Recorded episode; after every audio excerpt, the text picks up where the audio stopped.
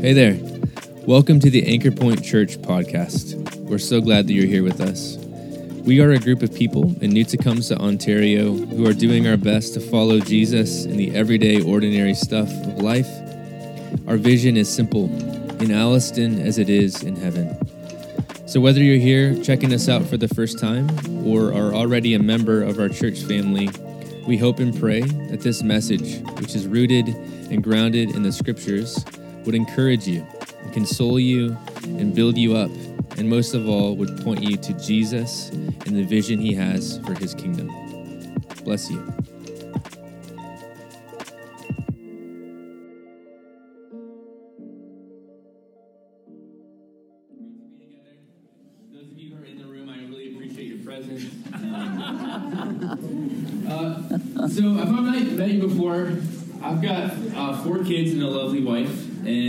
Kids are Lily's 15, Hannah is 13, Theodore is 9, and Jubilee is 6. And so, bedtime is quite an ordeal. Um, it's always been an ordeal. It continues to this day to be an ordeal. They're the highest of highs and the absolute lowest of lows. You're like, what? What is the depravity of humanity in these situations? Um, it's a mixture of tears, the most off the wall philosophical questions you could ever imagine, some laughter, Hardy Boys books, uh, Where is My Water Cup, Dad? Adventures in Odyssey, two Adventures in Odyssey playing simultaneously in two different rooms. This is not a cocktail for everyone, okay, and I completely understand. Um, I joke, it's a precious time, and I love it. And one of the things I've loved recently is reading with our youngest daughter, Jubilee. And so she wants to read one book every night, which is, mm-hmm. is great. And she's kind of learning how to read it herself, which I think is partially just she's so familiar with the book that she can kind of mimic what we've said. But actually, I want to read you guys the book that we read every night. Yeah, yeah, yeah, yeah. So it is called Stuck by Oliver Jeffers. You ready? Yeah. All right. Stuck by Oliver Jeffers. It all began when Floyd got his kite stuck in a tree. He tried pulling and swinging, but it wouldn't come unstuck. The trouble really began when he threw his favorite shoe to knock the kite loose, and that got stuck too. He threw up his other shoe to knock down his favorite shoe, and unbelievably, that got stuck as well. And in order to knock down his other shoe, Floyd fetched Mitch, which, if you can't see, is a cat. Throw the cat. Cats get stuck in trees all the time, but this was getting ridiculous. So Floyd fetched a ladder. He was going to sort this out once and for all. And up, he threw it. I'm sure you can guess what happened. I feel like such a teacher. Yeah. The ladder was borrowed from a neighbor and would definitely need to be back before anyone noticed. And in order to do so, Floyd flung a bucket of paint at it. And wouldn't you know, the bucket of paint got stuck. Then Floyd tried a duck to knock down the bucket of paint, a chair to knock down the duck, his friend's bicycle to knock down the chair, the kitchen sink to knock down his friend's bicycle, their front door to knock down the kitchen sink, the family car to knock down their front door, the milkman to knock down the family car, an orangutan to knock down the milkman, who surely had somewhere else to be, a small boat to knock down the orangutan, a big boat to knock down the small boat, a rhinoceros to knock down the big boat, a long distance lorry to knock down the rhinoceros, a house, the house across the street to knock down the long distance lorry, a lighthouse to knock down the house no longer across the street, a curious whale in the wrong place at the wrong time to knock down the lighthouse, and they all got stuck. A fire engine was passing and heard all the commotion. The firemen stopped to see if they could help at all, and up they went. First the engine, followed by the firemen, one by one. And there they stayed, stuck between the orangutan and one of the boats. Firemen would definitely be noticed missing, and Floyd knew he'd be in big trouble. Then he had an idea and went to find a saw. He lined it up as best as he could and hurled it up the tree. Oh, and that was it. There was no more room left in the tree, and the kite came unstuck. Floyd was delighted he had forgotten all about his kite and put it to use immediately. enjoying the rest of his day very much. That night, Floyd fell asleep exhausted, though before he did, he could have sworn there was something he was forgetting. And I was still stuck. Do you ever feel like Floyd? Or um, the kite, for that matter? Over the few last over the last few weeks of reading this with Juby, it struck me that this is how a lot of us feel. We feel stuck. We're trying this, we're trying that, we're throwing this up there, we're grabbing whatever we can find, and some of this makes no sense at all to get back what we've lost or what's gotten stuck. And in some ways, this is the story of humanity's rebellion a picture of life without or life cut off from God. And so today, as we continue on in our Come Holy Spirit series, we're going to be looking at the way the Holy Spirit helps to get us unstuck, to help us out of that loop that we can so easily get caught in, wasting time and energy and just coming up fruitless in the process. So I'd like to read for you today Jesus' um, some of his last words to his disciples at the Last Supper when he actually talks about the work of the Holy Spirit. So if you guys want to stand, I'm going to read um, from John chapter 15 and 16, and then we'll hop into this discussion together. John chapter 15, verse 26. This is Jesus speaking.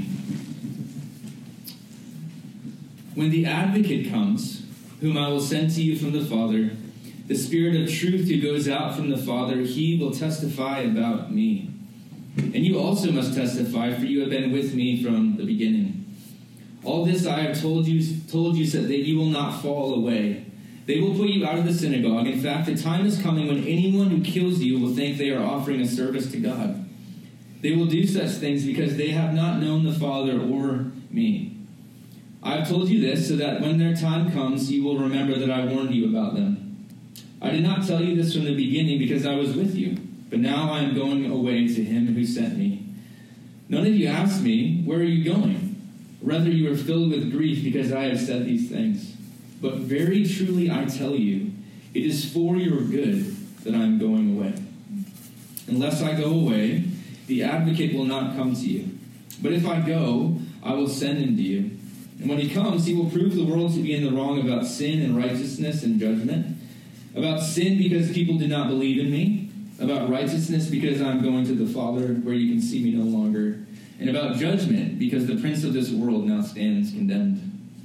I have much more to say to you, more than you can now bear.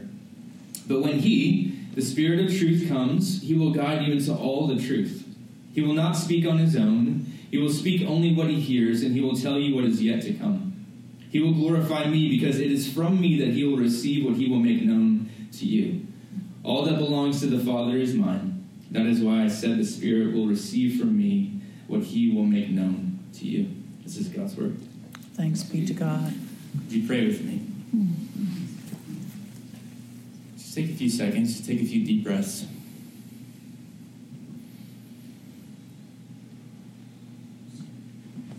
Come, Holy Spirit.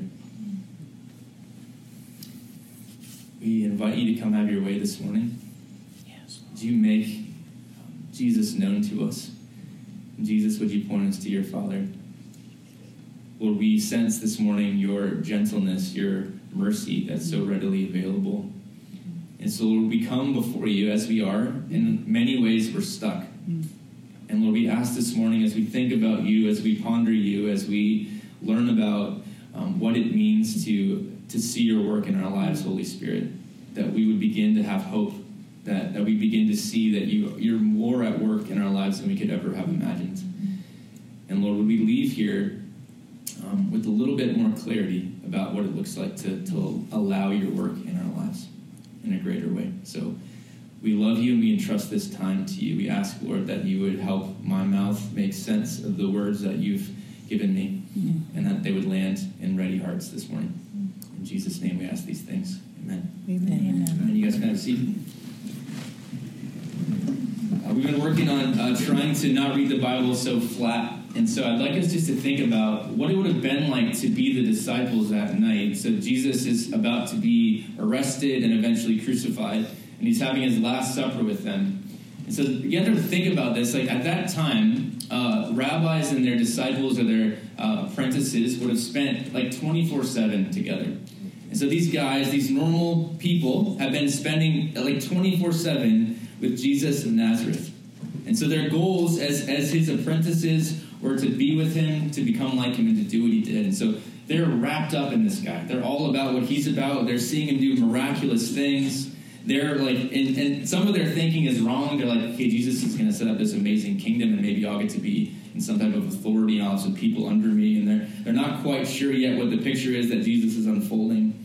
But they've seen incredible things. They've heard incredible teaching. They've been included in like some of this work themselves. Like Jesus is like, hey, I'm sending you out to go cast out some demons. Go pray for some people. Pray for the sick. Go announce the arrival of the kingdom of God. Things are happening.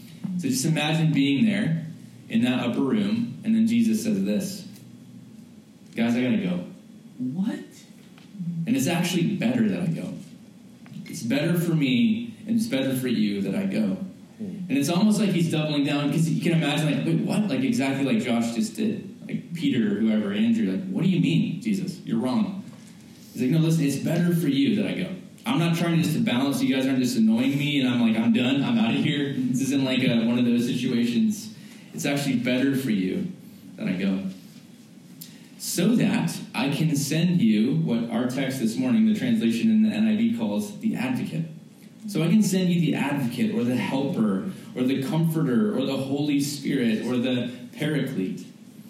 Which raises a question for us today. We are ourselves trying to do our best to follow Jesus, right? He's our Lord and Savior. He's our rabbi. We're wanting to become his apprentices or his disciples. We want the same goals of being with Jesus, becoming like Jesus, and doing what Jesus did. We should listen in. Okay, what, why did you send the Holy Spirit, and how does that impact my normal, everyday existence? The question, though, is like, do we actually trust Jesus? And so I think I've, I've posed this question to us before in the years past. Like, if I were to ask you, would you rather have Jesus like right next to you throughout your day, like walking around with you, or would you rather have the Holy Spirit inside you? I think a lot of us would say I'd rather have Jesus walking around beside me, 100%. But Jesus, our rabbi, the one he knows best, is saying, hey, actually, it's better I go. The Holy Spirit inside you is actually better than me beside you. That's interesting. So the word here that's translated as advocate is the Greek word parakletos, which means advocate, helper, intercessor, and counselor.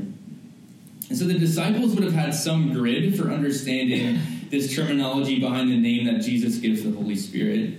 Um, in the Greek translation of the Hebrew Bible, the Septuagint, and then in some of the Aramaic Bibles, uh, there are references to this phrase in the Old Testament. So Isaiah 40, verse 1, uh, the, the, word translated there is something about uh, comfort coming. Um, in the book of Job, uh, uh, Job is frustrated with his friends because they're being they're miserable paracletes. They're actually not helping. They're not counseling. They're not uh, advocating on his behalf. And then again in Job, it's about the, the word parakletos, or how it's translated, it's someone who speaks on behalf of someone being accused, someone who sticks up for someone. And then in the story of Joseph with his brothers, the word is used there for the interpreter. Uh, when Joseph is speaking with his brothers, one who's working to increase understanding between two parties. One who gives counsel in relation to the world is another definition. One who is called in to someone's aid. One who appears on another's behalf, or one who, I love this one, one who, one who is called in alongside. And all these things you could say, man, Jesus, you did that stuff for us. All the disciples could say that. But it's, Jesus, it's like Jesus is saying, I know I've done this for you guys, but I'm going to send the paraclete who's going to be able to do this in a greater capacity than even I could. So don't worry. Don't be afraid. Trust me. I know you're stuck and you will be stuck, but I'm going to send someone who can help you get unstuck.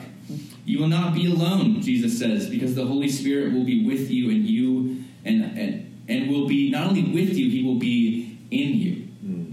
The Holy Spirit will be with you and the Holy Spirit will be in you.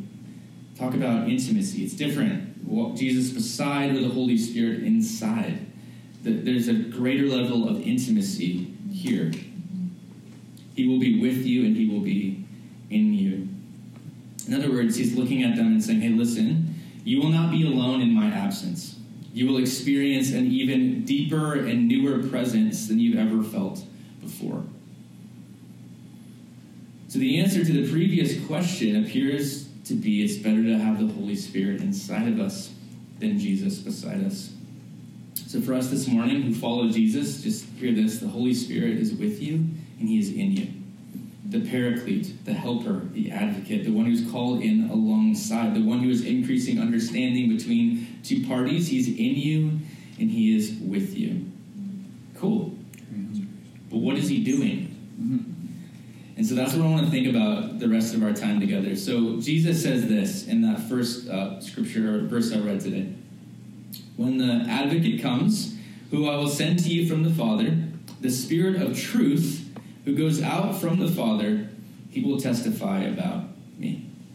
So the work of the Spirit is, uh, he's actually called the Spirit of truth. He's going to lead and guide us into all truth, into the way the world really works, into reality itself, or to go back to what we talked about last week, into that very center of all reality, the relationship of the Father, the Son, and the Spirit.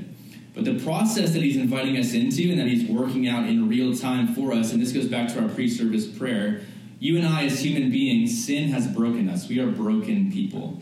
We have to come to grips with that. And, and the Holy Spirit's work is to come and make us whole.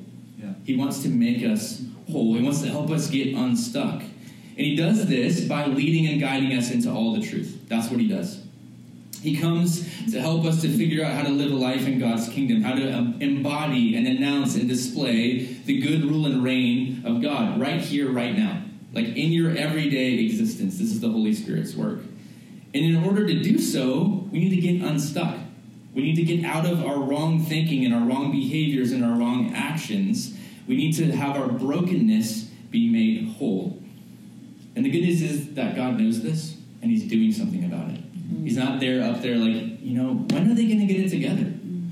When are they going to get some super glue and start to piece this shamble of a life together? Because I'm done. He's like, let me get in the mess with you and I'm going to make you whole. Mm. Because I'm with you and I'm in you. And I, it's my delight to point you towards Jesus. So the Holy Spirit comes to lead us into all truth, into reality, into the very center of it all, like we talked about last week. He's inviting us back into the dance. He comes to change us, to transform us, and to make us like Jesus. It's a, a list for you quickly. The Holy Spirit regenerates us, the Holy Spirit justifies us, the Holy Spirit adopts us, the Holy Spirit teaches us, the Holy Spirit convicts us, the Holy Spirit empowers us, the Holy Spirit befriends us, the Holy Spirit enlivens us, the Holy Spirit equips us for mission and ministry. The Holy Spirit communicates the love of the Father and the Son to us. And the Holy Spirit does this by making much of Jesus. But as we think about, there's all kinds of ways we could go. The Holy Spirit does so much that it isn't even an exhaustive list in and of itself. I just felt like I wanted to focus on two things based on the scripture that we read together today. So I want to, I want to talk about these two things that He points us to Jesus and that He convicts us. What do those two things mean? You guys good? Yeah. Okay. Yeah. I'm going to take a sip of water. I love that, that new song we sang today about the Holy Spirit. The, the one verse that was like, um, You are not simply a concept or an illusion. Yeah. You are, you are God, living breath of life. I'm butchering the lyrics. Um, That's right behind you. Oh. you are you are God, the living breath that brought me back to life. You are God, the gift of heaven's bridegroom to his bride. Can you, can you go to the other one? You are not simply a concept, you're a person, and you're not a made up ghost or some illusion. And I love the, the like the juxtaposition, like unbelief and belief. There's two two different things there. So I'm rambling. Where was I going? So pointing us to Jesus is the first thing I want to talk about. So we get stuck because we get so focused on ourselves. Anyone else feel that? We've talked about that recently about learning to reorient our lives around God rather than ourselves and how we can get stuck and just nothing works when we are the center of our universe. And God's inviting us into learning how to reorient everything we're doing and think, thinking and processing and uh, embodying into a life oriented around Himself. So the Holy Spirit, its deepest joy, loves more than anything else to point us to the person of Jesus Christ.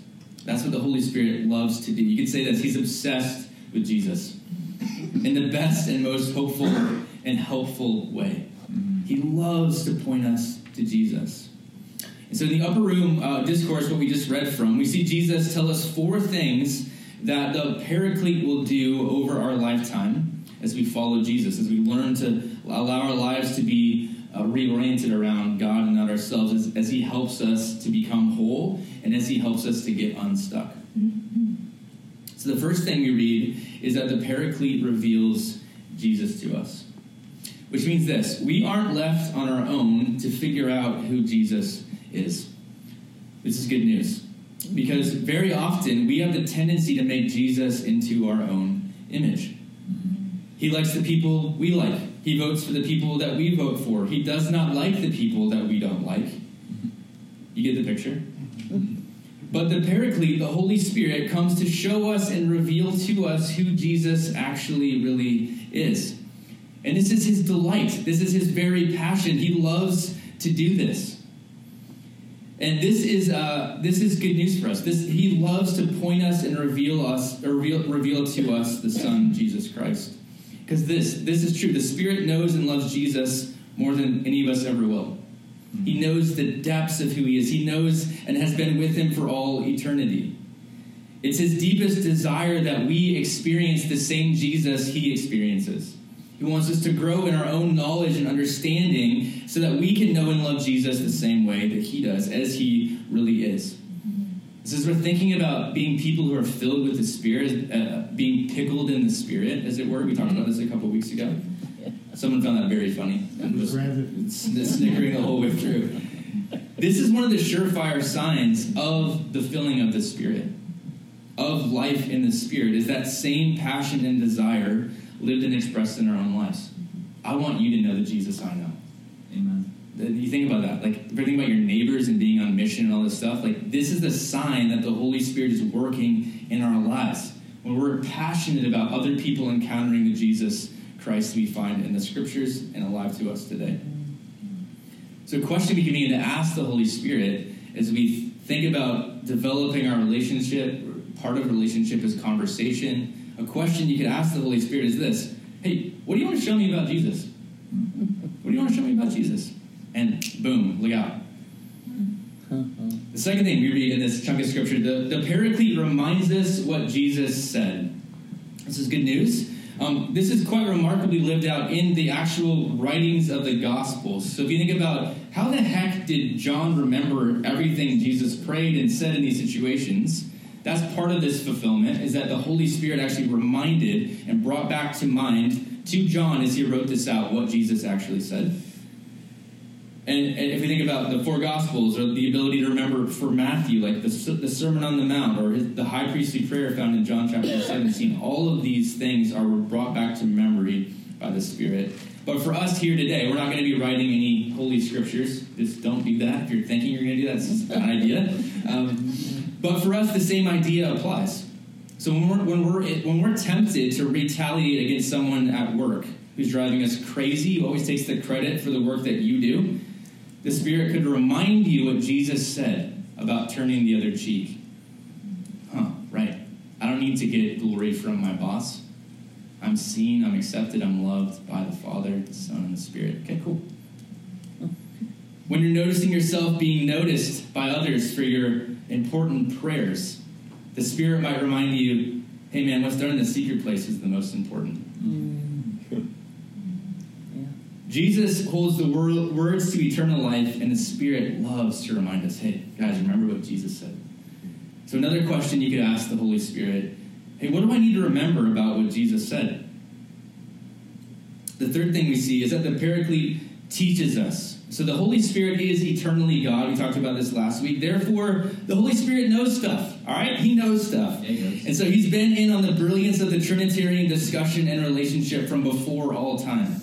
And it is his joy to share with us and unpack to us the mystery of the gospel and the life therein. He loves to teach us about what Jesus was actually talking about in, his, in everything he was doing. He teaches us the Jesus way, the way of the kingdom. He teaches us how to live out the Sermon on the Mount in real time and real space in 2024 in New Tecumseh, Ontario. And the New Testament reveals that Paraclete, um, he helps the apostles by teaching them about the implications of what actually was about to transpire. So remember, they're kind of confused about why does Jesus have to die? And the Holy Spirit helps them understand the implications of Jesus' life, death, resurrection, and ascension as we read on in the New Testament. Think about the Apostle Paul's writings.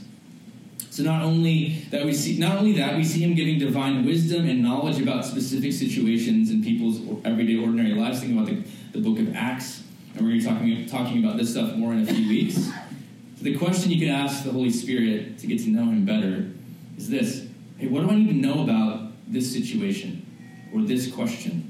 Because he actually knows stuff. I remember hearing stories years ago about someone we knew who was a, um, a like a carpenter, fine, he did fine carpentry and he'd often get stuck. He couldn't figure out how to join the stairs to the you know the new staircase he built, and he wanted had to be fancy and all this stuff. And he'd pray, Holy Spirit, what do I need to know about this railing?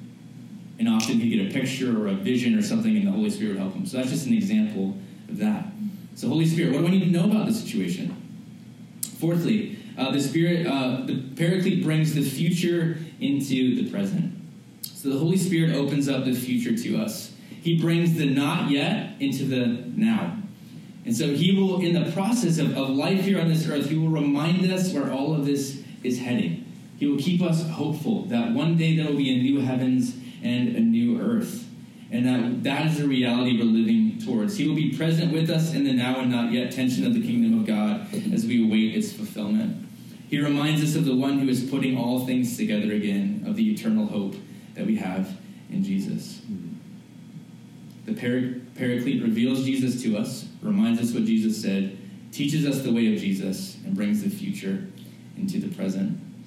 He does all this in the context of a living and experiential relationship. Remember, the Holy Spirit, the Paraclete, is a person with whom we are invited to cultivate a relationship. He is a who, not a what. And so, one way the enemy works against this reality is to con- confuse us with a counterfeit voice. If we're trying to learn how to listen to God, and hear God speak, and we're asking these questions, like we have to learn how to discern who is God's or what is God's voice and what is the enemy's voice.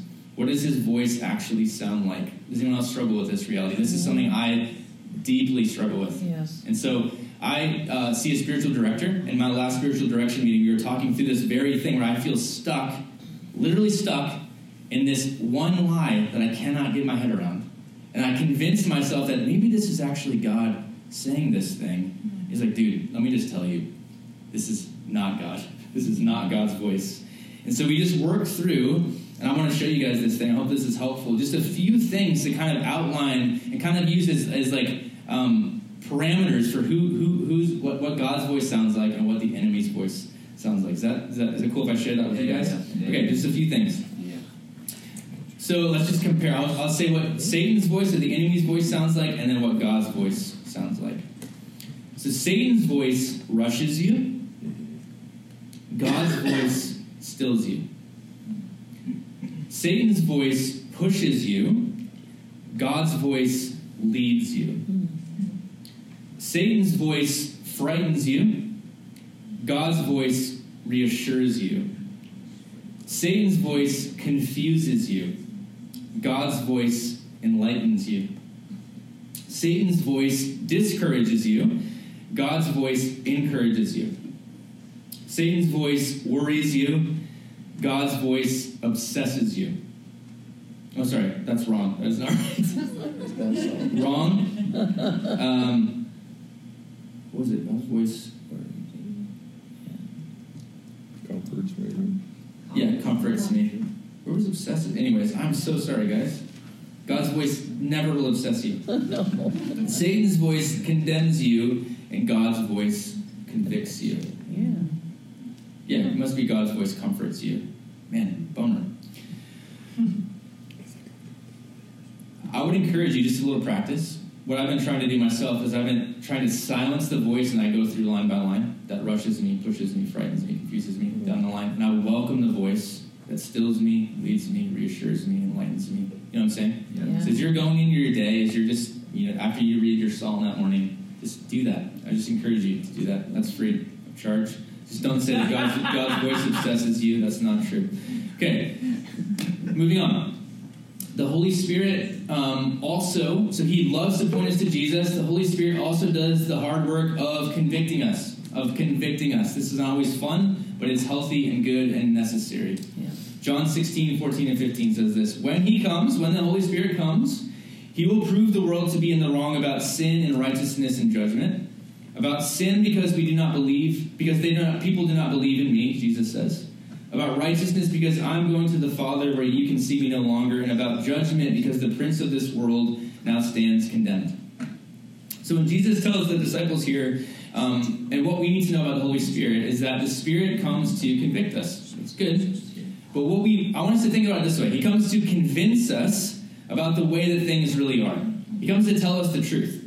Conviction leads us to repentance. It comes. It leads us to rethinking uh, how we in, interact with reality, and it's actually His kindness to reveal it to us these areas in our thinking, in our living, in our behaving that are out of line with the kingdom of God. Remember what we talked about last week. We live at the mercy of our ideas, our mental maps. Our thinking leads to how we experience life here on this earth. And so, the Holy Spirit is committed to us getting unstuck committing to us being whole, he has to do this hard work of convincing us about the way that things really are.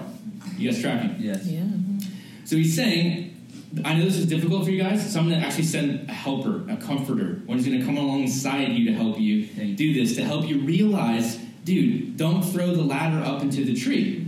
Use the ladder to climb up the tree and pull the kite down. You know what I'm saying? Like that. That's we need some type of the, those reminders sometimes. Mm-hmm. So he's going to show you the the insanity of chucking the ladder up the tree rather than climbing up the tree and grabbing it on the ladder. The cow is reasonable. The cow is reasonable, Josh says. So um, he's going to convince. He's coming to convince us the, of the way that things really are and bringing us bring us out of the loop and back into life. So again, to be clear, I want to be clear. There's a difference between condemnation and conviction. This goes back to God's voice and the enemy's voice. So here's what the Spirit convinces us about the world. Uh, the way that we, the world we grew up in, the way that we just assume things to work, the way that we think things are. Um, and he comes and he reminds us three things. He convinces us three things of three things. The first thing he convinces us of is that we're wrong about what's wrong. Our ideas about sin are one of the ways that we get stuck. That we get stuck in the tree. We're wrong about sin, Jesus says, because we do not believe in him. Hmm. Interesting. What he's saying is this the root of all of our sin, our sinful behaviors, our, plural, are rooted in a, a, a singular sin, which is unbelief, which is rooted in shame and fear and unworthiness and a lack of trust. But St. Ignatius puts it this way. I think this is such a helpful way to, to reframe um, sin. He says this Sin is unwillingness to trust that what God wants is our deepest happiness. Sin is unwillingness to trust that what God wants is our deepest happiness. So the Holy Spirit comes to convince us of the goodness of God in this. That He actually has what's best in mind for you. He's not just a cosmic killjoy, as many have said. He's saying that what you're doing, dude, what you think is actually okay, is actually not going to lead you to life. It's going to lead you to death. So one of the misnomers the Holy Spirit can get is that He's obsessed with sin or moreover our sinful behaviors. He's going around just saying, don't do this, don't do that, don't do this, don't watch that, don't listen to that. But the Holy Spirit's passion is actually life and leading us towards and further into that relationship with the Father, the Son, and the Spirit. So if there are things that we're doing that are leading us away from life, He will say, hey, stop, don't do that. He's not just around to kind of kill your joy. Remember, the Holy Spirit's joy is to reveal Jesus to us. And it's in this process that we grow to believe that God is actually trustworthy, that He is actually good, that we are made for more than just throwing stuff up the tree. So He comes to convince us we're wrong about what's wrong. The second thing He does is He convinces us we're wrong about what's right. You ever been 100% sure you're right about something? Oh yeah. Like maybe some type of trivial, asinine fact, only to be proven wrong by your significant other or roommate. It's a great feeling. Maybe that's never happened to you, but you know someone who you got to correct. It's great. the, the Holy Spirit, He's working to convince us graciously that in our own strength, we really rarely can discern right from wrong. Remember, this is how we got into this whole mess in the beginning as a human race. You know what? I think I'll decide, God, moving forward, what's right and wrong. And so, what ends up happening as this comes to its uh, culmination, we end up crucifying God. We do not know how to think clearly on our own. But even that, that served to vindicate and validate what Jesus says at the resurrection. He was who he said he was because he rose again from the dead. Everything he said is true, full stop. That's what Jesus is saying here. Like, we're wrong about what's wrong, and we're also wrong about what's right. And the Holy Spirit comes to show us this. Anyone else enjoying reading a psalm a day? Yeah.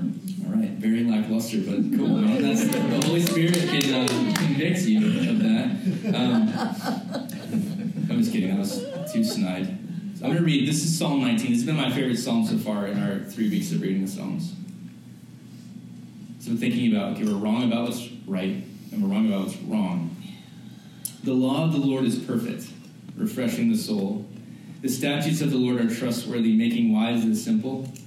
The precepts of the Lord are right, giving joy to the heart. The commands of the Lord are radiant, giving light to the eyes. The fear of the Lord is pure, enduring forever. The decrees of the Lord are firm, and all of them are righteous. They are more precious than gold, than much pure gold. They are sweeter than honey, than honey from the honeycomb. By them your servant is warned. In keeping them there is great reward. But who can discern their own errors? Forgive my hidden faults. Keep your servant also from willful sins. May they not rule over me. Then I will be blameless, innocent of great transgression. May these words of my mouth and this meditation of my heart be pleasing in your sight, O Lord, my rock and my redeemer. The, the Spirit, the Paraclete, will convince us that Jesus' way, his design for life in the kingdom of God, is what we're really after. The Holy Spirit comes to comfort us and to console us and to teach us and to reveal and to empower us to live like Jesus lived, whispering along the way, hey, you can. You can do this. You can do this. Can do this because I'm with you and I am in you and I'm committed to you and I will never leave you or forsake you. Final thing he comes to convince us of is that we're wrong about who won. Finally, the Spirit comes to convince us about who really won, Jesus says. So often in our lives, I don't know about you, but I exist in a state of defeat. This can be perceived or it can be real in some cases. And the enemy, what he loves to do is to rub that in our face. And he may even be doing that right now as you're sitting here listening to this. He may be saying things like this You don't look very much like a winner to me. You did not win last night, did you? Or Friday night. But what the Spirit loves, what the Spirit loves to do is to convince us of the victory of Jesus Christ over sin, over Satan, over death, over hell, and that we're wrong about judgment because the one who is condemned is not you and I, but in fact it is sin, Satan, and death who stand condemned. Come on. Yeah. That's who's defeated. So, by the grace of God, by the goodness and mercy of God, what he does is he takes all of our sin and rebellion and shame into himself on the cross. He does this to redeem you and to rescue you and to help you get unstuck. And so we're later on later on in this whole process, we read in John's gospel, he's on the cross, and what does he say? He says, It is finished. It is finished. I win. You lose, Satan. Our battle, our condemnation, our sin, our shame was all dethroned in that exchange. He died so that you could live. He was condemned only to, to be raised again three days later, victorious. And the good news is that he brought you and I with him. Colossians 2:15 says this, he disarmed the rulers and authorities and put them to open shame by triumphing over them in him. Mm. So we stand righteous in the grace of Jesus Christ. Right. Which means this when he died, we died. And when he rose, we rose. And when he ascended, we ascended with him. He won, it is finished. Oh my mm-hmm. goodness. This is what the Spirit loves to tell us. We were wrong about who won. Jesus won. Thank you, Lord. Yeah. And this is the, the good news. The Spirit loves to remind us of this in every area in our lives where we feel stuck. Mm-hmm. That Jesus is the one who won. That there's not an area, an aspect, a nook, or a cranny of your broken life that He cannot rush into and heal and restore and redeem and get unstuck. There's nothing too broken that He cannot put back together because Jesus won. And what he wants to do is, in his good work, is to apply over time that victory to those very places, to those thought patterns, to those behaviors, to those actions, to those traumas, to those wounds. The victory of Jesus Christ. Mm. The Holy Spirit, in closing, is about freedom. He's about getting you unstuck. And he does this beautifully by continually and joyously pointing us to Jesus, the Son, the victorious King of Kings and Lord of Lords, who in turn points us to his Father, his Abba, whose arms are open, who has a ring and a robe waiting for you as soon as you return. As soon as you begin to turn, he's running towards you. This is the relationship we're welcomed into. And so his work, the Holy Spirit's work, is to continually convince us that we can actually trust this God. That he can actually get you unstuck, that he can actually heal you and redeem you and restore you. That we can actually discover life and real life here and now. That's right. And that we can surrender to this God. That that's actually the best thing for you. If you're struggling with control and trying to make something happen in your life, maybe today the invitation is just to surrender. This is what Jesus and the power of the Spirit knew and lived out completely and fully. And this is what the Spirit longs to make us understand and see and experience. He wants us to make people like Jesus, human beings who can trust in the goodness of God. And that it is here and only here that we will actually be unstuck. So, do you feel stuck today? Oh, yeah. Are there areas in your life that are just overwhelming you? Do you feel embarrassed by the things that you chucked up the tree? There's no shame. There is no condemnation. If you were to look at all of our trees, there's some weird stuff up there. Oh, yeah. So weird. But I'm convinced this morning, my friends, that the Spirit wants to help you. He wants to help you get unstuck. So I was going to invite the worship team to come back up, and I just wanted to share a picture that I had as I was praying for us this week. Um, and I, I, it came in like various stages, but um, anyone else have anxiety about traveling? So that you're at the you're, you're going through customs and you're checking the whole way to the airport about do I have my passport? Do I have my passport? Anyone else have that? Every day. Every day, just every day. Even still. So that that idea of like, am I gonna be? Do I have the right identity? Do I have what it takes to get into this country? Am I gonna all of a sudden be like, do I have drugs in my bag I didn't know about? Um, do I look suspicious? Like you know, like all these thoughts are rattling around in your head. You're stressed. You know, weirdly, like there's something about that like six feet between the end of the customs line and the first customs agent thing, where all these crazy thoughts. Satan loves to hang out there, I guess. I don't know, but um, but this this this picture kept going back to my mind about this person asking like, "Do I have the right passport? Do I have the right passport? Do I have the right passport?" And I think what what the Spirit wants to do for you this morning, maybe you feel unsure of your identity. Like, am I actually? Do I have? Am I? Am I actually included in what Tom was talking about? Like, did he take my sin and my shame and, and my rebellion? I do I have the right passport? Like, what do I need to get in? Am I going to be rejected at the door? And if that's you this morning, I just sense that the Spirit wants to reassure you and solidify your new identity in Christ. Mm-hmm. Come on. That you actually are in Christ. That He, everything you needed to get into whatever you're thinking about getting into, He did for you completely and fully, perfectly.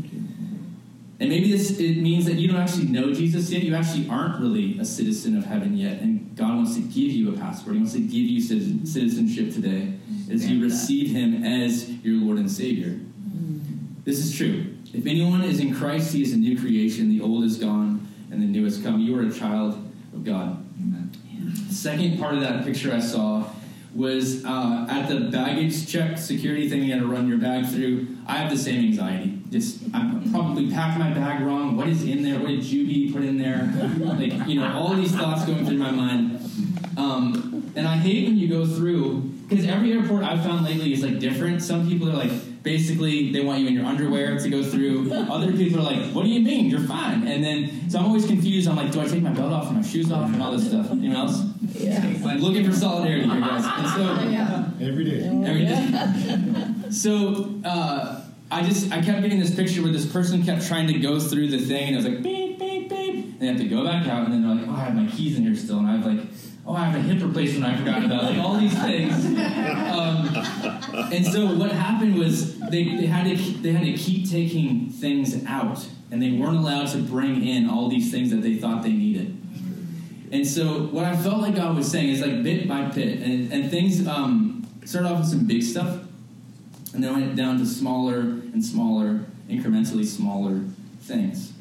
Um, all these are things like there's, um, and I think what God was saying is like for some of us here this morning, where He wants to take us, there are things that we do not need to bring, that we actually can't bring them. They're not actually needed here or necessary. And some of these things were ideas about God. Some of these things were experiences that they've had with even the Holy Spirit specifically that were maybe manipulative or wrong, or someone said it was the Holy Spirit, but it wasn't really the Holy Spirit.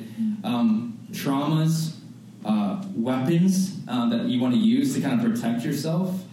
All of these things that I just sense the Holy Spirit was saying, hey, where we're going, you don't need these things.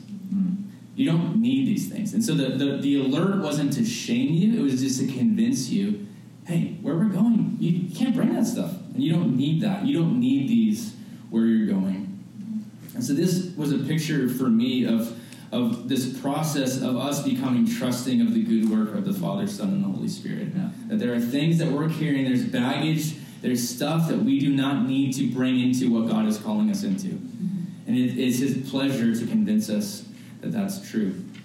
So if that's either of those resonate with you, I'd love to pray with you after the service. I would love to see God continue to set us free. So let's just stand up now. Thank you guys for listening.